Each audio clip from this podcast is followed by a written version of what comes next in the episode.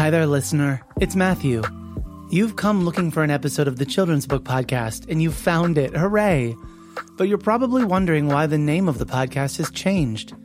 After eight years of doing the Children's Book Podcast, I began a new career as head of podcasts at a kids company about, where I now oversee a podcast network dedicated to producing original content that talks up to kids, centers the things going on in their world, and engages and challenges how they see the world and themselves. All of the episodes of the Children's Book Podcast are still here. But now, if you're subscribed, you'll get new episodes of Worth Noting, a kids podcast about current events, hosted by me. Something for you and the young people in your life to enjoy together. Enjoy this episode, and I hope you'll check out Worth Noting and other podcasts from a kids company about.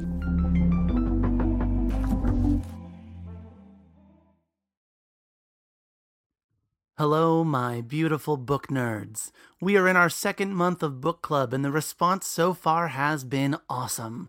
The feature book we picked for July is When Stars Are Scattered, an exceptional middle grade novel from Newbery Honor winning Victoria Jamieson and Omar Mohamed. It tells Omar's true story of growing up in a refugee camp in Kenya. It's moving, truthful, and a powerful testimony of what it means to be family. And if you haven't picked it up yet, this is the perfect chance. By joining up on Patreon for just $25, you receive one book per month from a title featured on the podcast. Books are hand selected in partnership with Brain Lair Bookstore. They ship anywhere in the US and Canada, shipping is included, and they're also accompanied by a special book club mini podcast episode available to all patrons at this tier, breaking down just what makes this book so special and set apart.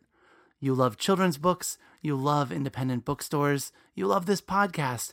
Let's combine that all into one awesome piece of mail each month that can be enjoyed over and over for many months to come visit MatthewCWinner.com and click on Patreon at the top of the page, or use the link in the show notes to access Patreon if you feel like it's a good fit for you and where you're at right now. And if it's not, sharing the podcast with friends over social media, word of mouth, or any other means still goes a long way. Thanks for listening. Thanks for sharing. Thanks for bringing me and these conversations into your ears and into your day. I love every minute of it.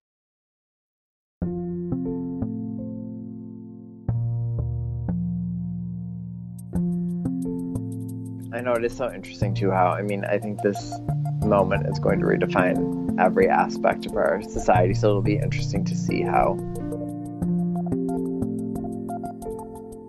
every family is legitimate every family is legitimate. This is the Children's Book Podcast, episode number 605. I'm your host, Matthew Winner. Today I'm joined by Seamus Kirst, debut picture book author of Papa, Daddy, and Riley, which is illustrated by Devon Holzwarth. This book, I think, speaks to a question many of our kids ask themselves Is my family right? Is this how families are supposed to look? That question is one no child should ever have to ask, but it can come up as kids form their understanding of the world. We compare, we learn, we try to figure out what's right, what's wrong, what is just different from our own experience. In the case of this story, a classmate questions Riley, who's dropped off at school by her two dads. The classmate wants to know who is Riley's mom, and the way Riley is confronted causes in her a lot of internal questioning. Quote, but the thing that makes a family a family, as Riley's daddy reminds, is an answer I'll make you wait to hear, and it'll be worth it. Please welcome my guest, Seamus Kirst, author of Papa, Daddy, and Riley. Hi, I am Seamus Kirst. My pronouns are he, him, his, and I am a writer. I've written for several publications, including the New York Times, the Washington Post, Teen Vogue. Um, I often write about politics and entertainment and LGBTQ issues. And now I'm very excited to be a children's book author of Papa, Daddy, and Riley. Seamus, I'm very excited that you're a children's book author. I love your book. I love the space it makes, not just for Riley's family, but for all families, and for the space it makes too for children who are questioning what what it means to have a family that looks different from yours. So before I go too deep into my own thoughts, why don't if you don't mind, could you introduce the story? Could you give a little book talk for folks that have not yet read Papa, Daddy, and Riley? Yes. So, Papa, well, actually, first of all, thank you for your kind words about the book. I really appreciate it. And I'm very happy to be doing this podcast and talking to you. So, Papa Daddy and Riley is about a young girl named Riley who has two dads. And on the first day of kindergarten, she goes to school and she's never really questioned that her family looks different from those around her. But as soon as she gets to the classroom, one of her classmates asks her, like, who are those two men? And when she says, those are my dads, the classmate is like, okay, but which one is your real dad and where's your mom? And it kind of sends Riley into this internal questioning of if she if that actually is the reality of what a family should look like and if her family is not the reality of what a family should look like. Um, so she goes on this journey of kind of self-discovery throughout the book. And as you were saying it kind of takes the reader on a little bit of a journey of thinking about what their own family looks like and looking at all the families around them.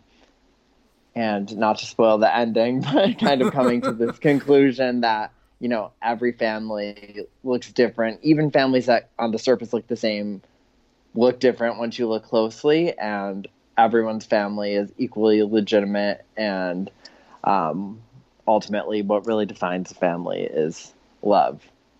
We we will spoil the heck out of this book because if we weren't if we didn't give the reassurance that you know, and in the end, Riley finds out you're okay the way your family is is exactly the way it's meant to be, then I feel like we're doing a disservice to, to readers and to the heart of the book. And I've got to say, Seamus, that when I was reading this to my students, I know that we've had some interaction over social media, but when I was reading this to my students over Zoom, all of my third grade classes in particular, we were talking about different families, and certainly they have different families as well. But when we got to the end where um, I'm gonna read. Do you mind if I read to you a little bit? I have a habit of reading to people. No, I would love that. uh, I'm gonna jump to the to the end, so I'll be guilty of the of the spoiling, which is I think okay, because this was a moment where I loved to pass off to my students the way that I'm sure you were passing off to your reader. Uh, the text says, uh, Riley says, Olive said families only have one dad, I wailed, but I love having you both. Oh, Riley, said Papa. I don't want to have to choose. Sweet Riley, said Daddy, you don't have to choose. Some families have one parent and some have two. Some families have step parents or aunts or uncles or grandparents. Neither of us gave birth to you, Riley, said Papa, but we carried you in our hearts. We belong together said Daddy. And here's where I pass it to my, my students. But what makes a family a family if every family is so different? I asked. And that right there, Seamus, that question right there is worded so beautifully that combined with the illustration, Devon's gorgeous illustrations, it nearly makes me want to cry and the page turn lands it. But of course, I was asking my children to write in the chat box what makes a family a family if every family is so different. And as you shared earlier, without hesitation, they say love. Love makes a family a family. And um, to speak to such a universal truth that love is what makes us. I mean, in that moment, Seamus, I'm I'm looking at them saying, you're also my family because I love you. You are my students. You are the ones I'm with right now. You're the ones I care about the most in this moment. We are family. it's it's a beautiful I don't know how else to say it. It's a beautiful space you've left all of us in this book. And that I don't feel like is easy to accomplish, leaving space for readers. And you did it, and you did it beautifully. Well, thank you. That is so nice to hear. And I also like um, want to give a huge shout out, as you were saying too, to Devon Holzwarth, who is the illustrator of this book, who, you know, I handed her um, words on a piece of paper and kind of had no idea how like the world she was going to create and i'm just so still blown away by the illustration she drew and all the messages she sends through these illustrations and like these subtleties and just kind of how when you look at the picture and you start to look at all the different families that she portrays how it does really reflect that sensation of like when you're a kid and you're looking at the families of people around you or at any stage of life really and you're looking at the families and you're like you know wondering comparing your family to them and daydreaming about what their family must be like or whatever and i think she really helped me to capture that feeling and kind of that journey that a lot of people go on that like lands them to realizing how at home they feel in their own family and like like why their family is a family. Yeah, I mean, if we talk design from the cover, Devon has has nearly designed the book cover like like some sort of family portrait you would hang on a wall, right? It's got that like beautiful leaf design going around um, each of these portraits of of Daddy and Papa and Riley.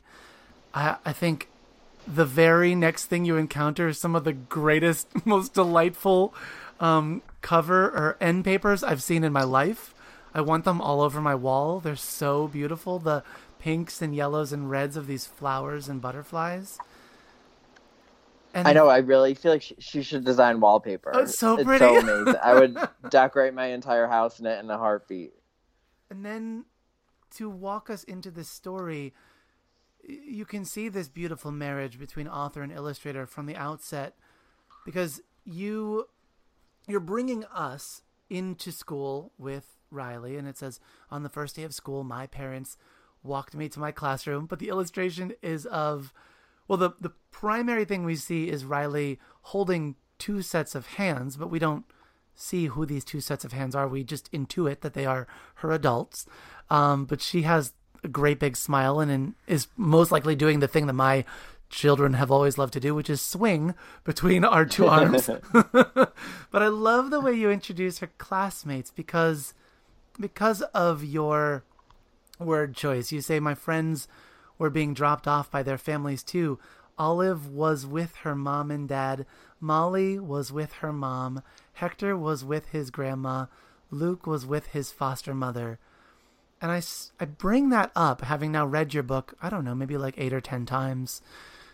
I bring that language up because I find it so powerful that this is not a book about let's categorize categorize everybody.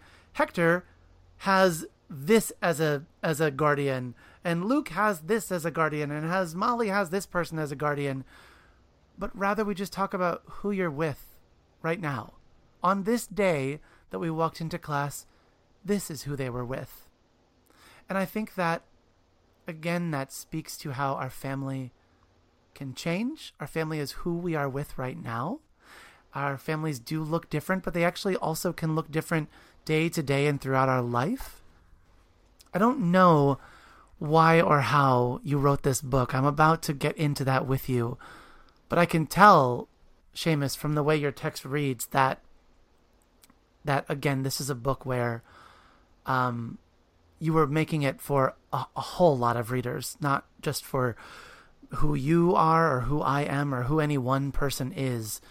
But I can really feel your intent to make sure everyone felt like they had a stake in this space. And that's something that's hard to find and something that I think speaks to the love that you brought to this story. Yeah, definitely. I mean, that was something that was really important to me because one of the kind of frames that I came into this whole writing process with for my first children's book is advice somebody once gave me about writing children's books, which is to write something that you wish had existed when you were a kid or that you want to exist for your kids. And, you know, in writing this book, I kind of wanted to accomplish both of those objectives at once. But it was super important to me to write something in terms of social progress. I think that progress happens when conversations feel kind of open and inclusive. So I wanted something that kind of like made the point I was trying to make. And of course, specifically, is a point, you know, in the forefront, it's like a point about LGBTQ families and her family being legitimate. But then to what you were saying, it's not just that. It's a book about every family being legitimate. And it's a book that I want people who are LGBTQ parents to feel comfortable or happy reading and feel like the message resonates with them. And I want people who have LGBTQ parents to read it and have the message resonate with them. And I want people who have any family makeup to read it and have the message resonate with them. So that was something that was super, super important to me. And um, that's why I'm just like so happy with how it turned out and so happy with Devon's artwork and how the pictures, even beyond the words themselves, like do portray all these different families and different religions and different ethnicities and different makeups as we've been talking about. Um, because that is something that's just yeah, I just don't. I didn't want it to only be something targeted at like one group of people. I wanted it to be something that literally anyone could read and have the same takeaway and feel like they, in some way or another, saw themselves within the pages. That that they're okay. That that they're beautiful. Their family is beautiful the way they are. It was a long time, Seamus, until I saw my queerness in a book, a picture book in particular, um, like I would say was pretty recently, and that may have had to do with access to books, or may have had to do with what books are being published, or may have had to do with um, what books my parents or teachers or adults brought in front of me. What, what, if I can ask you, I'm trying to be as uh, respectful, obviously, of your privacy, but also um, oh, I don't care about privacy. I was saying, but also giving you the chance to, to, to speak truly about. Um, you mentioned that this was a book that you wish you saw as a child. Can you speak more about that?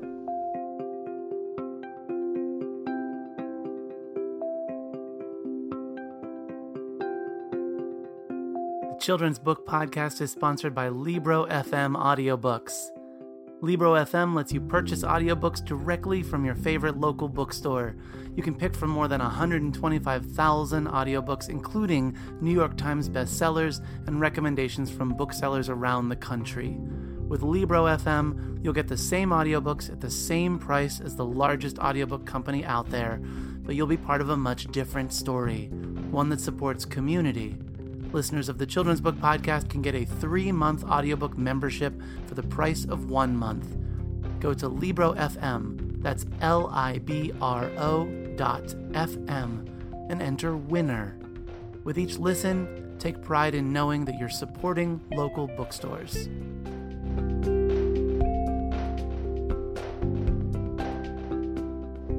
Yeah, so I just feel like when I think back in my childhood, I don't remember seeing I don't remember reading any books that had LGBTQ characters, and this is something I've like talked about with my parents recently because my mom, after reading one of my interviews, was like, "I feel so bad that I didn't like make more of an effort or whatever." And I was like, "Okay, it was the early 1990s. I don't really think there were that many to begin with." So I was like, "I don't think you need to like feel bad. I think what's really cool is being a part of like this new, not I mean this movement of like a lot of books that represent all types of people and specifically LGBTQ people now. Where of course I want to like always give huge shout outs to the writers who were writing about LGBTQ families back then, and of course like Heather has Mommies is always the book that comes to mind um, as being super groundbreaking, and like the people who wrote books like this in the late 80s early 90s got like you know tons of flack and um, vitriol. And I think one thing that's been really exciting about writing this book is that I honestly was expecting at least a little bit of that. And so far I haven't gotten any. And I think that speaks to like the progress we've made as a society and that a book like this coming out is exciting, but it's not like earth shattering. Um, yeah, but you know what's a is cool really connection? powerful. Oh, I apologize. I'm so sorry I stepped on your. Oh, no, you're there. fine. You're fine. a thing I come back to with with your publisher with Magination and where they are now is that this is this is the children's book imprint of the APA of the American Psychology Association. And that is the organization that used to say like it was it was like a a a a, a, a clinical what like um it it was uh, uh there was something wrong A with mental you. disorder. a mental Yeah, a disorder. mental there's the language. To be queer. And yet where we are we see now not not just an about face but we see an effort an effort to share a different story an effort to be inclusive an effort to you know to to to right wrongs, to tell a different story, to help lead the way or show the way or model how these conversations can happen, right? Completely and that's so powerful i think and i totally agree with you that yeah like the apa was an organization that did deem um, queerness to be a mental disorder and that is so amazing to see. And i'm not even i should probably actually look this up after the podcast i'm not sure when they took that out but it's so powerful to see now that they are making this like good faith proactive effort to change that perception and to change the conversation and open it up. And it is so, I feel so grateful to be able to be a part of that effort that they're undertaking. And actually, I have a total side. Do you care if I bring up a topic that Oh I my word. I would ever- love that, please. okay, so I actually one thing that was interesting that I didn't think about when writing this um, was, and I got like I was reading. I love to read different re- reviews of my book online, and I like to read you know anything any feedback people have. And I read one the other day that wasn't that was a little bit critical about how in the book Riley gets upset about her family being questioned because I guess Heather has two mommies. Is it two mommies or two moms? I'm Heather has two mommies, Lesléa Newman. Yep.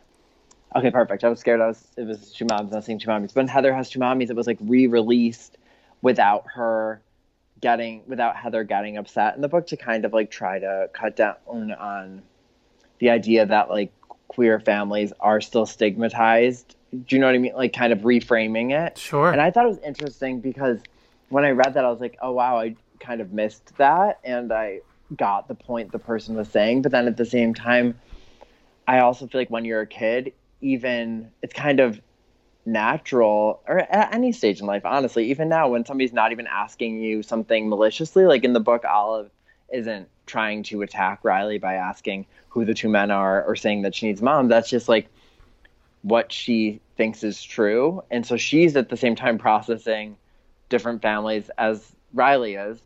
Um, so I thought that was like kind of an interesting bit of feedback to receive because at first I was like, oh, did I write this wrong? But then the more I thought about it, I was like, I think one of the messages that I kind of stand by is that sometimes people ask us questions that they're just curious but might still make us like feel incredibly upset or make us doubt ourselves or like doubt our family or feel insecure. Um, and that i think it's kind of an important tool set for us all to be able to like process that and understand that like feeling upset is okay and also like recognizing that somebody else might not have meant it in that way uh, meant to upset us is i don't know like i feel like it's interesting to read that critical feedback and then kind of have to process that myself. I think that if you don't mind m- me directly inserting myself onto those no i'd thoughts, love for you too I think that, especially in LGBTQ stories, something as a reviewer, um, as well as as a teacher, I'm very aware of as I read to my children, as I share stories, is to make sure that I'm communicating that no story is a monolith for what it means to be an LGBTQ, LGBTQ individual or parent or, or couple or whatever.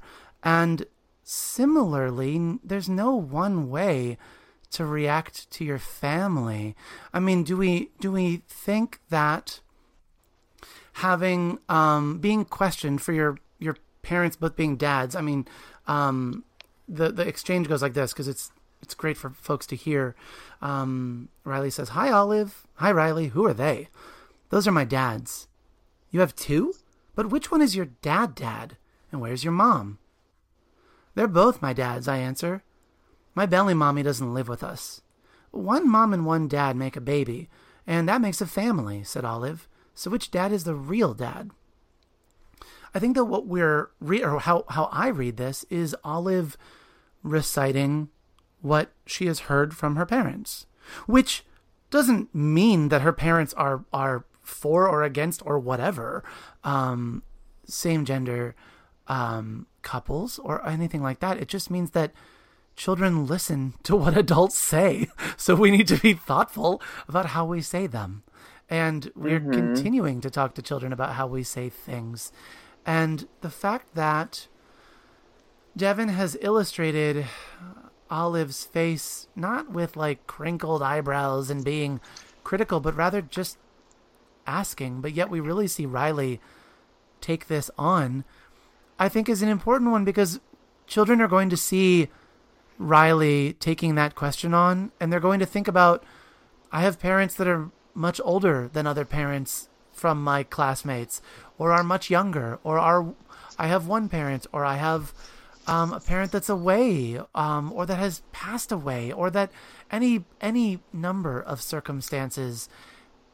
And I think it's okay to ask yourself am I okay for being the way that I am I think that that's a natural thing because we need to be able to hear the answer to that question too if we don't ask it we'll never hear the answer Right. And one thing that I was thinking about too when you were talking about that, and this is almost like a little bit meta, but also for somebody like an Olive parallel in real life who's wondering that, even beyond like hearing what her parents are saying, she also could watch TV where most families are presented. I mean, it's getting better, but still, most families are presented in like a traditional way, or the books on her bookshelf where most families have a mom and a dad, etc. So I think it is super that was something that was like I guess kind of interesting for me to just think about when you were just responding to my um, kind of question about that reaction that I received as well. Seamus, I wonder too. Um, again, I don't I don't know you personally, so I don't know what your family looks like, being the adults that brought you into this world, um, or what relationships you're in now or if you have kids or not. But I wonder, I feel like we are always writing either, as you said, for our future or or from our past or a little bit of both. So I wonder if if part of this book is also a, a reflection on the the sort of parent you hope to be or maybe that you are. Is that is that too forward to ask that? No, definitely. I'm definitely I'm not a parent currently, um, but I I plan to be hopefully fairly you know maybe in like the next five years or something. I'm 29 right now, so I'm kind of giving myself a like 35 parenting goal. Um, but yeah, and then so like my fam, so definitely I think this was like in a sense kind of a projection of how of conversations I anticipate having with my child and how I would want to respond to that. And um, then also, my family growing up, um, I grew up with a mom and a dad, but I did have like a different family from a lot of my friends in that my sister is adopted and she was adopted like right from the time she was born. But I, we had one of these situations where my parents have been trying forever to get pregnant and it wasn't happening. And then they um, decided to adopt and uh, met my sister's birth parents. And then as soon as that process started, they were able to get pregnant. So my sister and I are five months apart. Oh, cool. So we still had like a different sort of conversation growing up where people were always really confused how we were five months apart.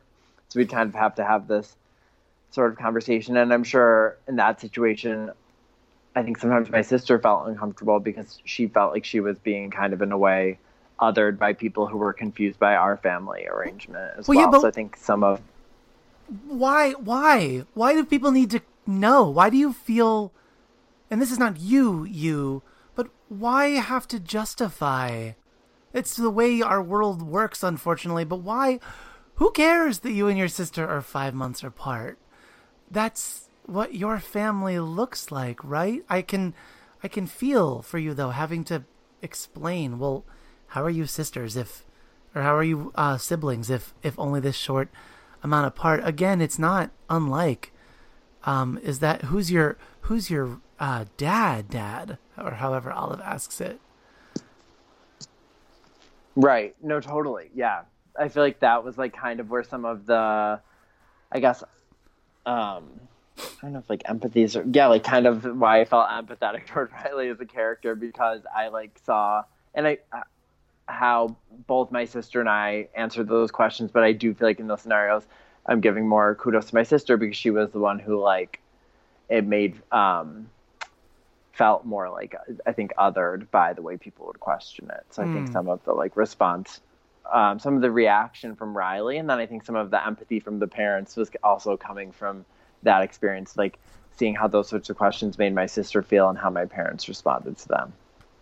Well, Seamus, I like the way, I love the way that this book speaks to adults and kids because I think that keeping both audiences in mind at the same time while you're writing a story is is is challenging. But the way that you model for children that it's okay for you to question and to wrestle and to talk to adults about it. But you also model for adults to talk about to talk about those connections too. I love how she sees each of her dads in the things she likes to do and the the ways that she looks um, and and that each of those dads um, gives her the space to to feel those emotions and and to know that that they're going to be there yeah, no, that was. I mean, I think. Thank you again for all your kind the book. I really appreciate it. But I think that was something that was super important to me. Was I don't know. I think one word that I never really had heard that much before until starting to move into the children's writing space is like didactic and um, kind of this idea of like not wanting to overly hit anyone over the head with a message you're trying to make. So I feel like that was one thing I was like trying to navigate was like being able to speak to parents and adults while clearly having a message I was trying to make while kind of trying to present it in like a fun and or like, you know, emotional way that resonated with people. Um, so that was definitely like, a challenge to do and to like speak to people of all ages at once. So I guess it just I'm happy to hear that um, you felt that that worked. It landed. I think, given your background, I've I've read your uh, sort of your your bio on social media or or wherever about the different places you've written for, and to hear all of that as a children's librarian makes me think. Yeah, but what about the kids? and then mm-hmm. to read this book and to hear that that um, that you know how to speak to kids, Seamus, and I'm sure that it didn't come. I'm sure that this book is not your first draft. Is what I'm trying to say. I'm not naive, but um, the path you went on to bring the manuscript to what it is now, uh, to connect with um, Magination and how they, with this illustrator they brought on, Devon Holzwarth, um, brought the book to what we have in our hands, is a really powerful thing. And I hope that um, you keep following that compass and and feel compelled to write more books for children because I think that that what you give us is a gift. Thanks for that. Thank you so much. And I would I really hope to be able to keep writing books for children. Um, I'm trying to work on some more now, and you know, right now, in so many ways, is a scary time. But as a writer, I'm trying to like will myself to use the time at home to Right. So yeah. it's it, it is it is a weird time, but I will say as a librarian that it is also a blessing to know that books are still coming out and that people are still writing books. I I think that when you're in your house and when it feels like the the the city, the country, the world has shut down, it's hard to think that there's any production being made at all, but there is. And I think that we're always looking for hope in children's books. We're looking to respect readers and we're looking to give hope. And um, I think that that reminder that the stories are still coming out and that really, quite profoundly, um, the stories coming out I've found speak to children and families and, and our time in in really wondrous ways. So uh, again, I'm grateful, Seamus, that, that you had time to put aside to talk to me today. Uh, but more importantly, that you had time to sit and to tell Riley's story and then to come and tell a little bit of your own as well with me. Thank you for that. Well, yeah, thank you so much for having me on and for all the work you do. It's super important, and I appreciate being able to be a part of it. Well, let me do the very best thing I can, and that is to put you and your words in front of children. So we'll end this way. I will see a library full of children tomorrow morning. Is there a message that I can bring to them from you? Yeah, so I guess the advice, or not advice, what I would say to them is that what we talked about earlier, what defines a family ultimately is love, and that every person and every fam- family is as legitimate and as real as the other families around us. And that once you start to look around, you notice that every family is different and unique and special, and that's one of the most beautiful parts of life. The Children's Book Podcast is recorded and produced by me, Matthew Winner, in my library studio in Ellicott City, Maryland. You can subscribe to the podcast and access the archive of over 600 episodes at MatthewCWinner.com. Our theme music is by Poddington Bear, care of the Free Music Archive. All views and opinions expressed on the show are those of the individuals and don't reflect the ideas or viewpoints of the publishers of the books referenced. Want to help out the show? Become a patron and you can directly impact and help to sustain the podcast. Writing a review on iTunes or sharing the podcast with friends through Facebook, Twitter, word of mouth, or any other means helps reach more listeners, which leads to more content and more amazing guests. And that is a very good thing indeed.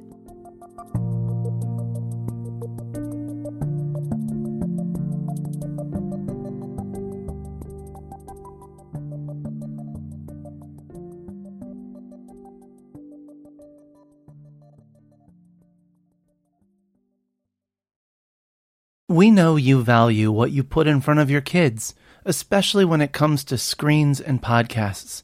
That's why we're excited to share a new podcast from our friends at Sleepiest, creating bedtime stories to help your kids fall asleep fast. Hello, Abby here. If you've got children and find bedtime's a struggle, I'd like to tell you about Koko Sleep, a children's story podcast designed to make bedtime a dream. Koko Sleep turns a chaotic bedtime into cozy bonding time. The stories are delivered in a pace that gently slows. Rumour has it that no one's ever heard an ending. So search Koko Sleep on your favourite podcast app and let's make bedtime a dream. That's K O K O Sleep, and I'll see you there.